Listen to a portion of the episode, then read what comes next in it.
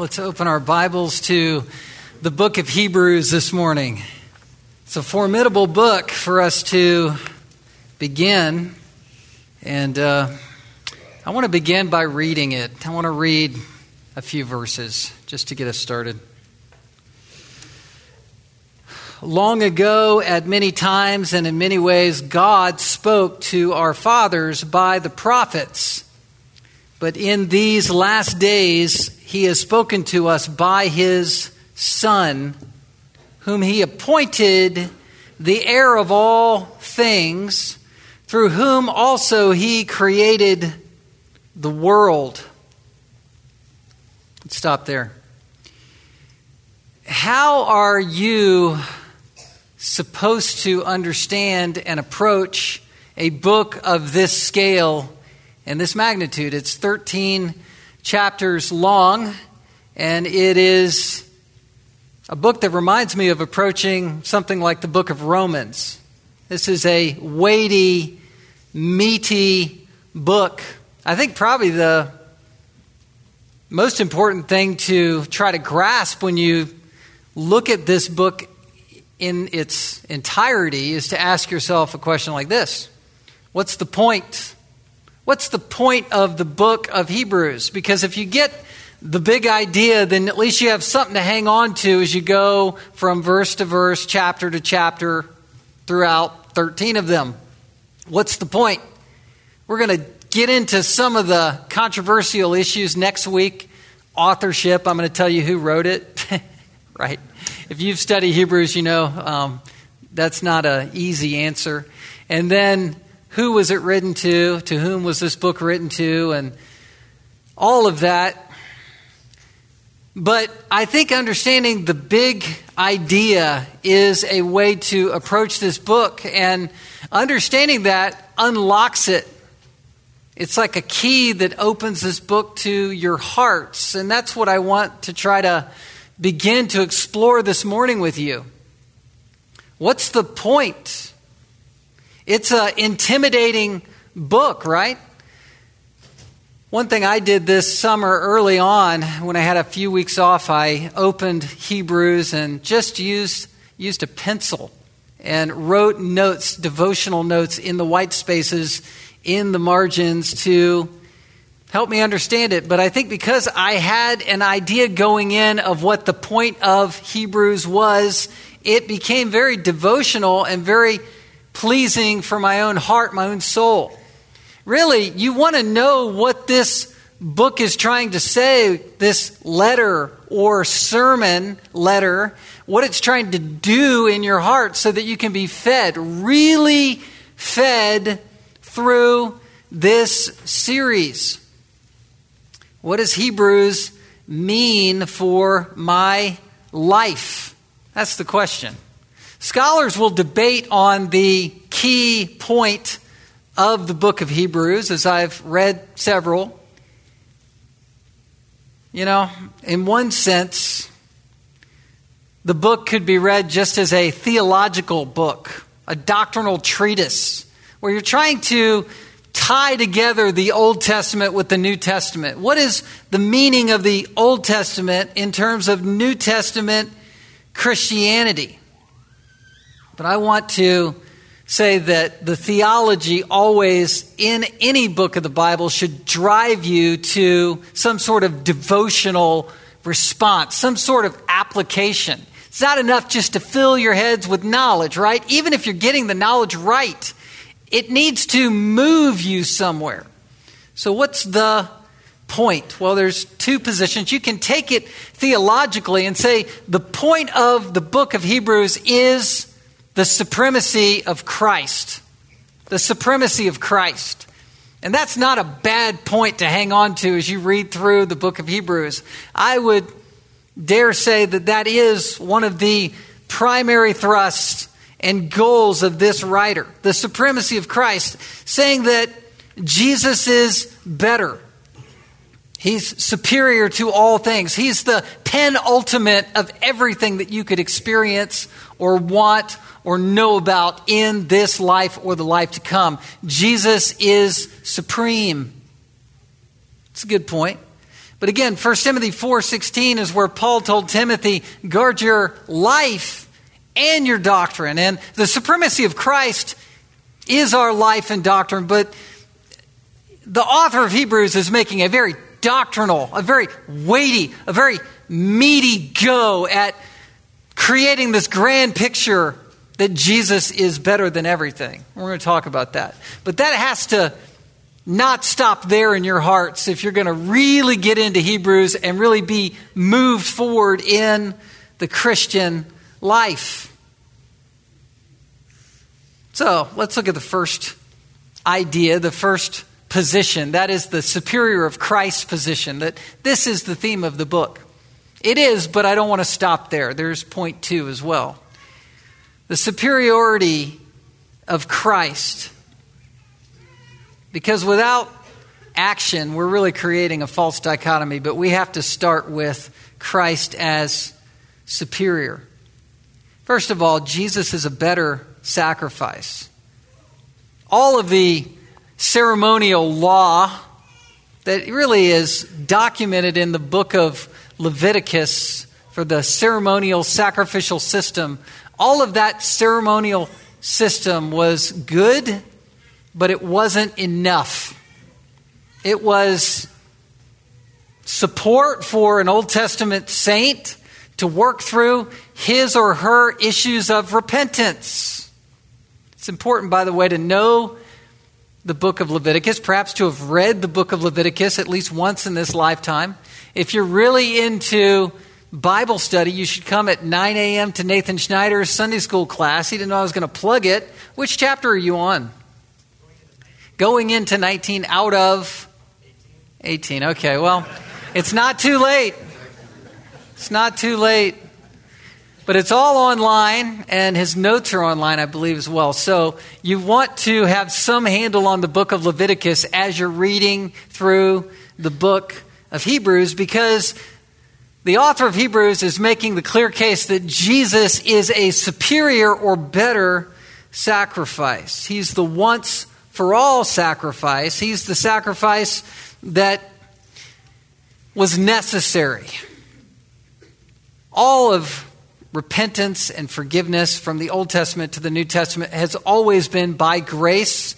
But the ceremonial law that's depicted in the book of Leviticus was only a type. It was only to prompt us. It's like, you know, a shadow of things to come. It's, it's not the full measure of what was meant in the sacrifice until Jesus came and clarified what all those sacrifices meant. The story of Israel is one of sadness to us. It reminds us of, of our own sin, where they would fail and the priest would fail, and there would need to be more bloodshed and more bloodshed and more bloodshed. But this system, it was a symbol of failure and a symbol of promised grace for those who were truly repentant people. The need for sacrifice never ended because people and priests continued and continued to sin.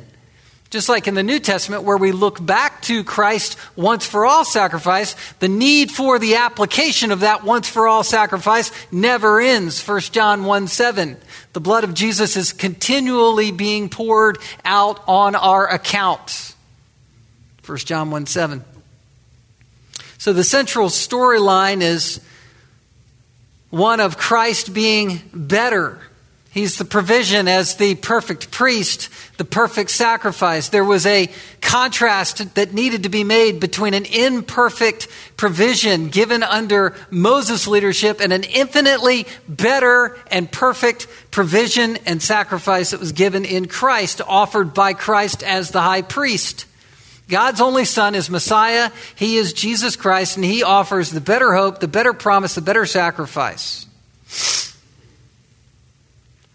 Practically, in terms of ministry in the Old Testament, there was limitations with even the sacrificial system with priests. If you think about it, practically in the Christian life today, we have an unlimited opportunity to serve. And this is a plug for you to sign up later at the service table. The priests in the Old Testament, they had to be careful. They didn't want to die by inappropriately entering into in an unprepared state entering into the Holy of Holies, where they would be immediately struck down by the holiness of God, being in pres- the presence of a God to whom we should fear, a consuming fire who is untouchable. In the New Testament, the access is given to us as a bold access. Hebrews 4:16, come boldly enter into the holy of holies. It's a dramatic difference in terms of the ceremonial system of serving and doing and entering into the presence of the Lord, and in the New Testament, how we, through the shed blood of Christ, the once for all sacrifice, the superior high priest, and the superior sacrifice offers us ministry untold. Ministries to pray, ministries to give, ministries to, to proclaim Christ, ministries in terms of repenting and praying with people for repentance and seeing restoration. This is all part of the New Testament church, what 1 Peter calls the priesthood of the believer. How awesome is that? So we have the supremacy of Christ and ministry freedoms this tie that's made between the Old Testament, an inferior priesthood, and the New Testament, a high priest and a priesthood, is an amazing theme, but it really is a subset even of a greater theme, and we'll see these in the first couple verses of Hebrews 1. Jesus is superior in all ways, in all things. He is better in everything.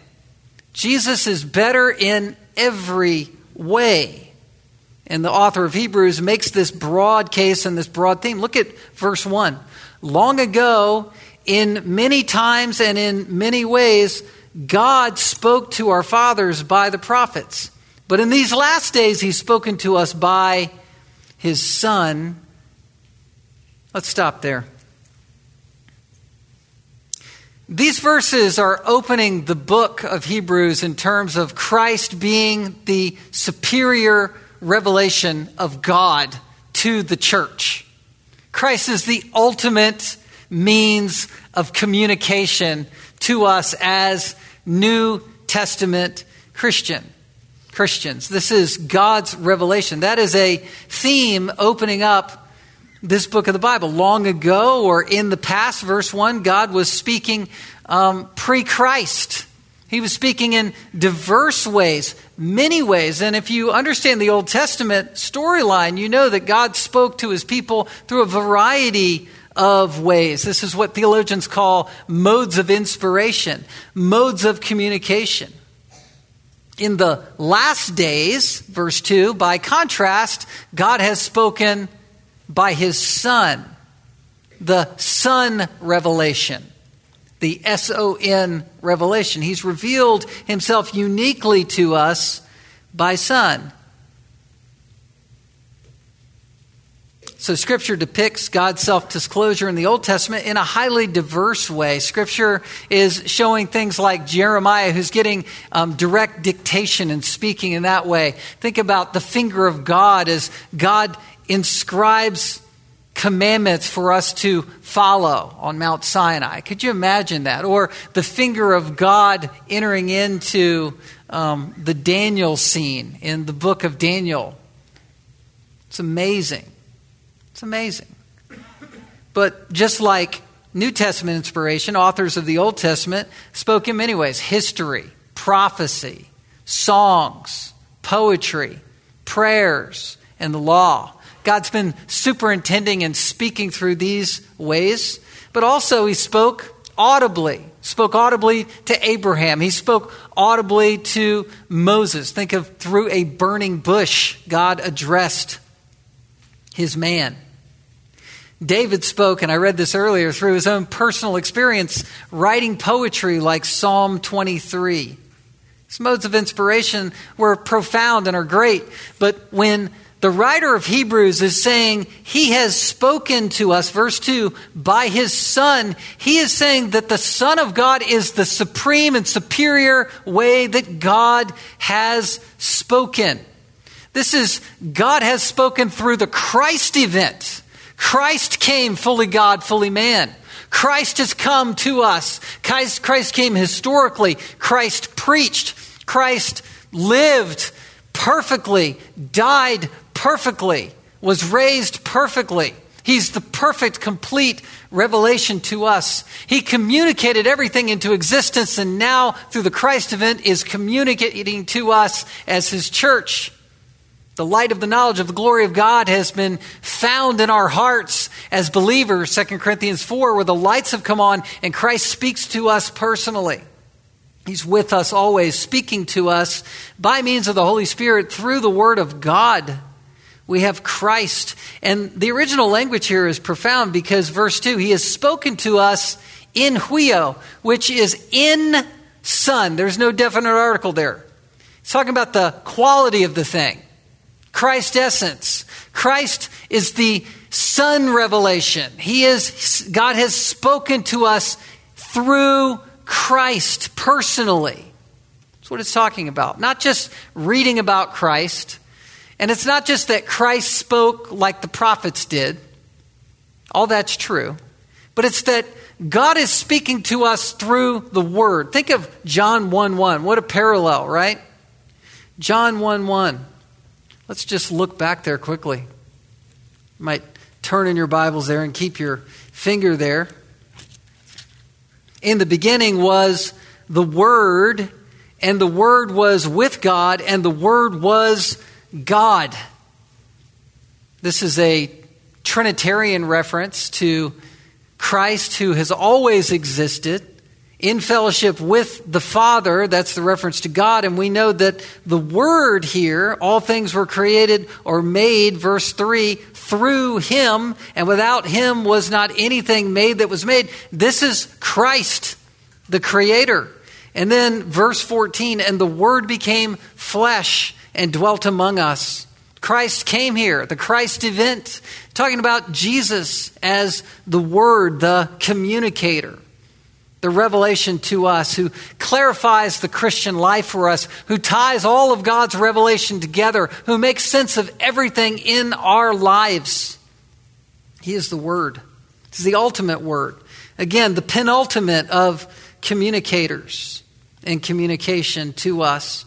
It's interesting that as we will look through these first few verses of Hebrews, they parallel very specifically to the first few verses found in John 1. Christ is creator, sustainer, inheritor. We're going to see all of that as this plays out. But I want you to see something, maybe even a little bit more specifically, in a word that's repeated more often in this New Testament book than any other New Testament book we have, and that is the word, the Greek word kreitton. In verse 4, you see it as superior in the English Standard Version. Perhaps in your translation or others, it's just the word better. It's the word better. And that is a major theme in terms of the book of Hebrews. That's what I was talking about before. He is superior. Not just as high priest, not just his sacrifice. He's better in every single way. This word kreitton, he's better.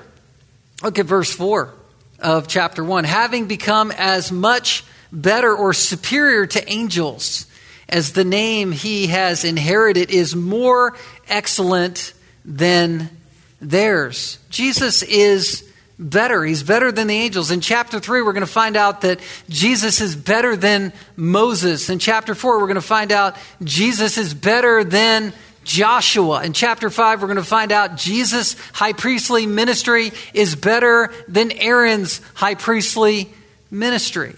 He's better. It's stated throughout the remainder of the book. He's the better tabernacle. He's better, he's the best and better sacrifice. Well, let me ask this question. Why would the author of Hebrews, whomever it may be, why does he use the word better over and over and over again instead of just saying it all in one fell swoop? Jesus is best. He's the best. Why this rhetorical approach? He could have just made a flat statement, right? There's instead an axis after axis, a comparative after a comparative. Instead of a superlative, it's a comparison, a comparison, a comparison of why Jesus is better. The author just is going to repeat this refrain He's better. He's better. He's better than this. He's better than that. He's better. It's supposed to be born in the minds of these readers for what they are going through, for what they are perhaps tempted to return to in the Old Testament sacrificial system. I think a fair case could be made that they were ducking for cover because of persecution, trying to go back to a system where they could get out of being just branded as radical New Testament Christians. They wanted to compromise a little bit. And Jesus is picking off each temptation to compromise. He's saying he's better. Jesus is better than everything. And how does this apply to your life? What axes do you have in your life that need to be tipped towards Jesus being better? And I'm not just talking about sin that you need to just dump. There are sins that you are so obviously aware of that you need to go, I'm dumping that today, right? Based on those testimonies, I'm dumping this, I'm dumping that. I've been trapped, I've been ensnared. All that is obvious. But what more neutral categories do you have that aren't so specifically sin, but for sure are catching you up short where you cannot say, Yes, Jesus is better than that in my life, right? All of these axes need to tip where you say, No, Jesus is the penultimate of my life, of my affections, of my satisfactions. And there are things that pile in our lives, things that are neutral or negative to neutral to even positive things, like your children or your marriage or your whatever, good friend, your money. You say these are good things. But if they are categorically better things in your life and in your mind, Hebrews is challenging that posture. Do you see what I'm saying? There, there are things that just need to tip towards Christ as we grow.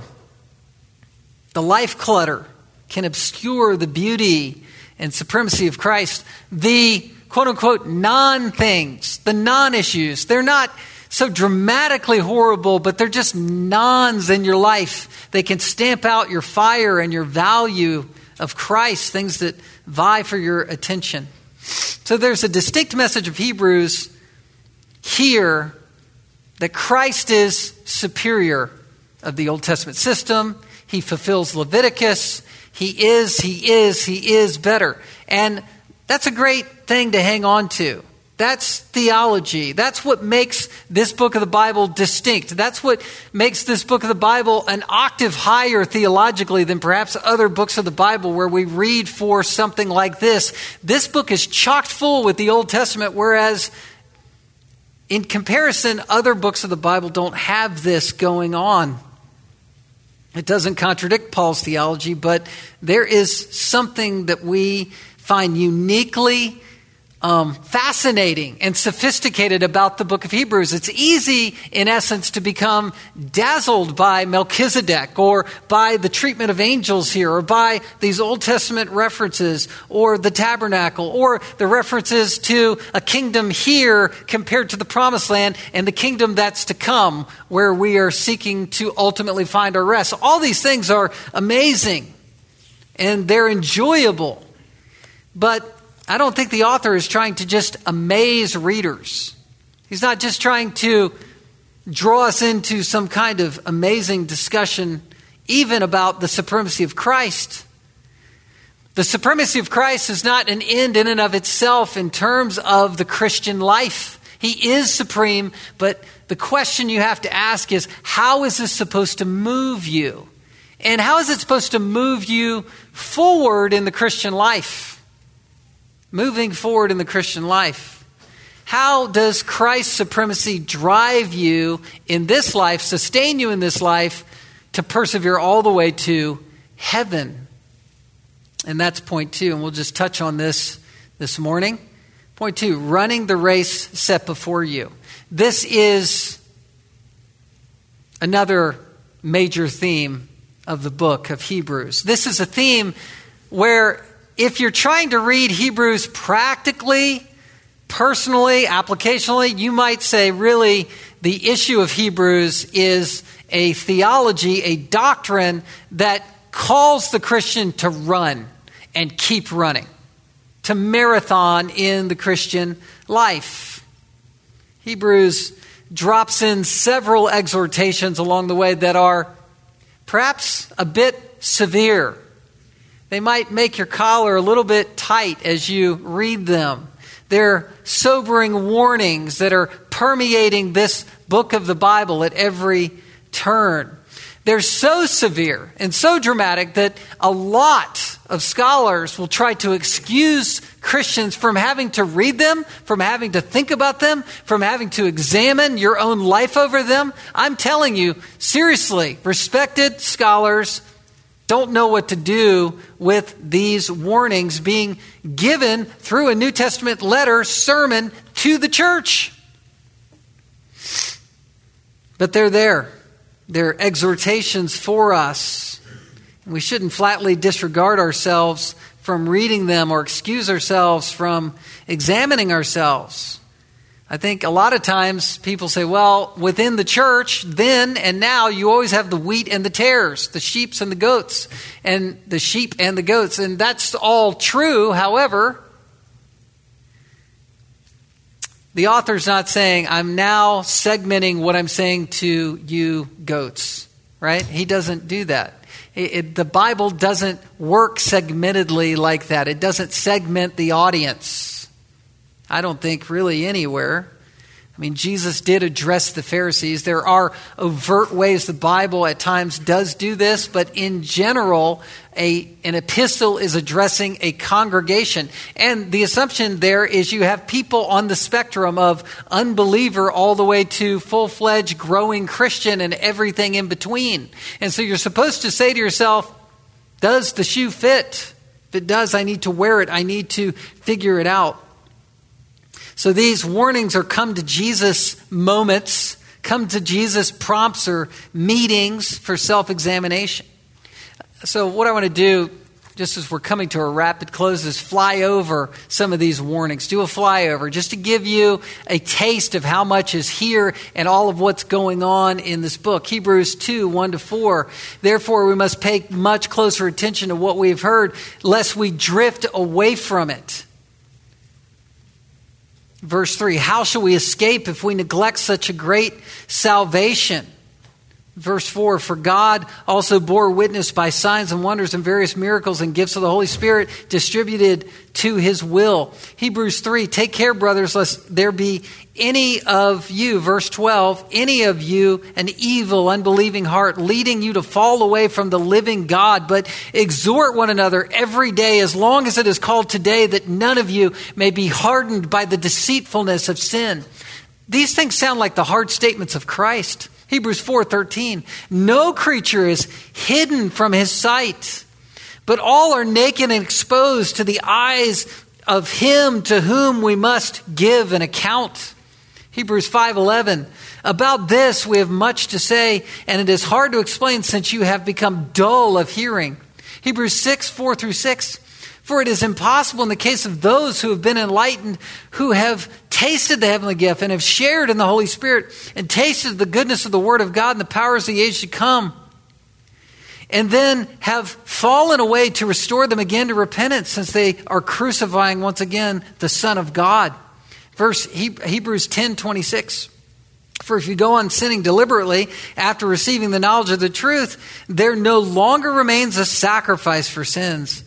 1036 for you have need of endurance so that when you have done the will of God you may receive what is promised Hebrews 12 25 through 29 listen See that you do not refuse him who is speaking, for if they did not escape when they refused him who warned them on earth, much less will we escape if we reject him who warns from heaven. At that time, his voice shook the earth.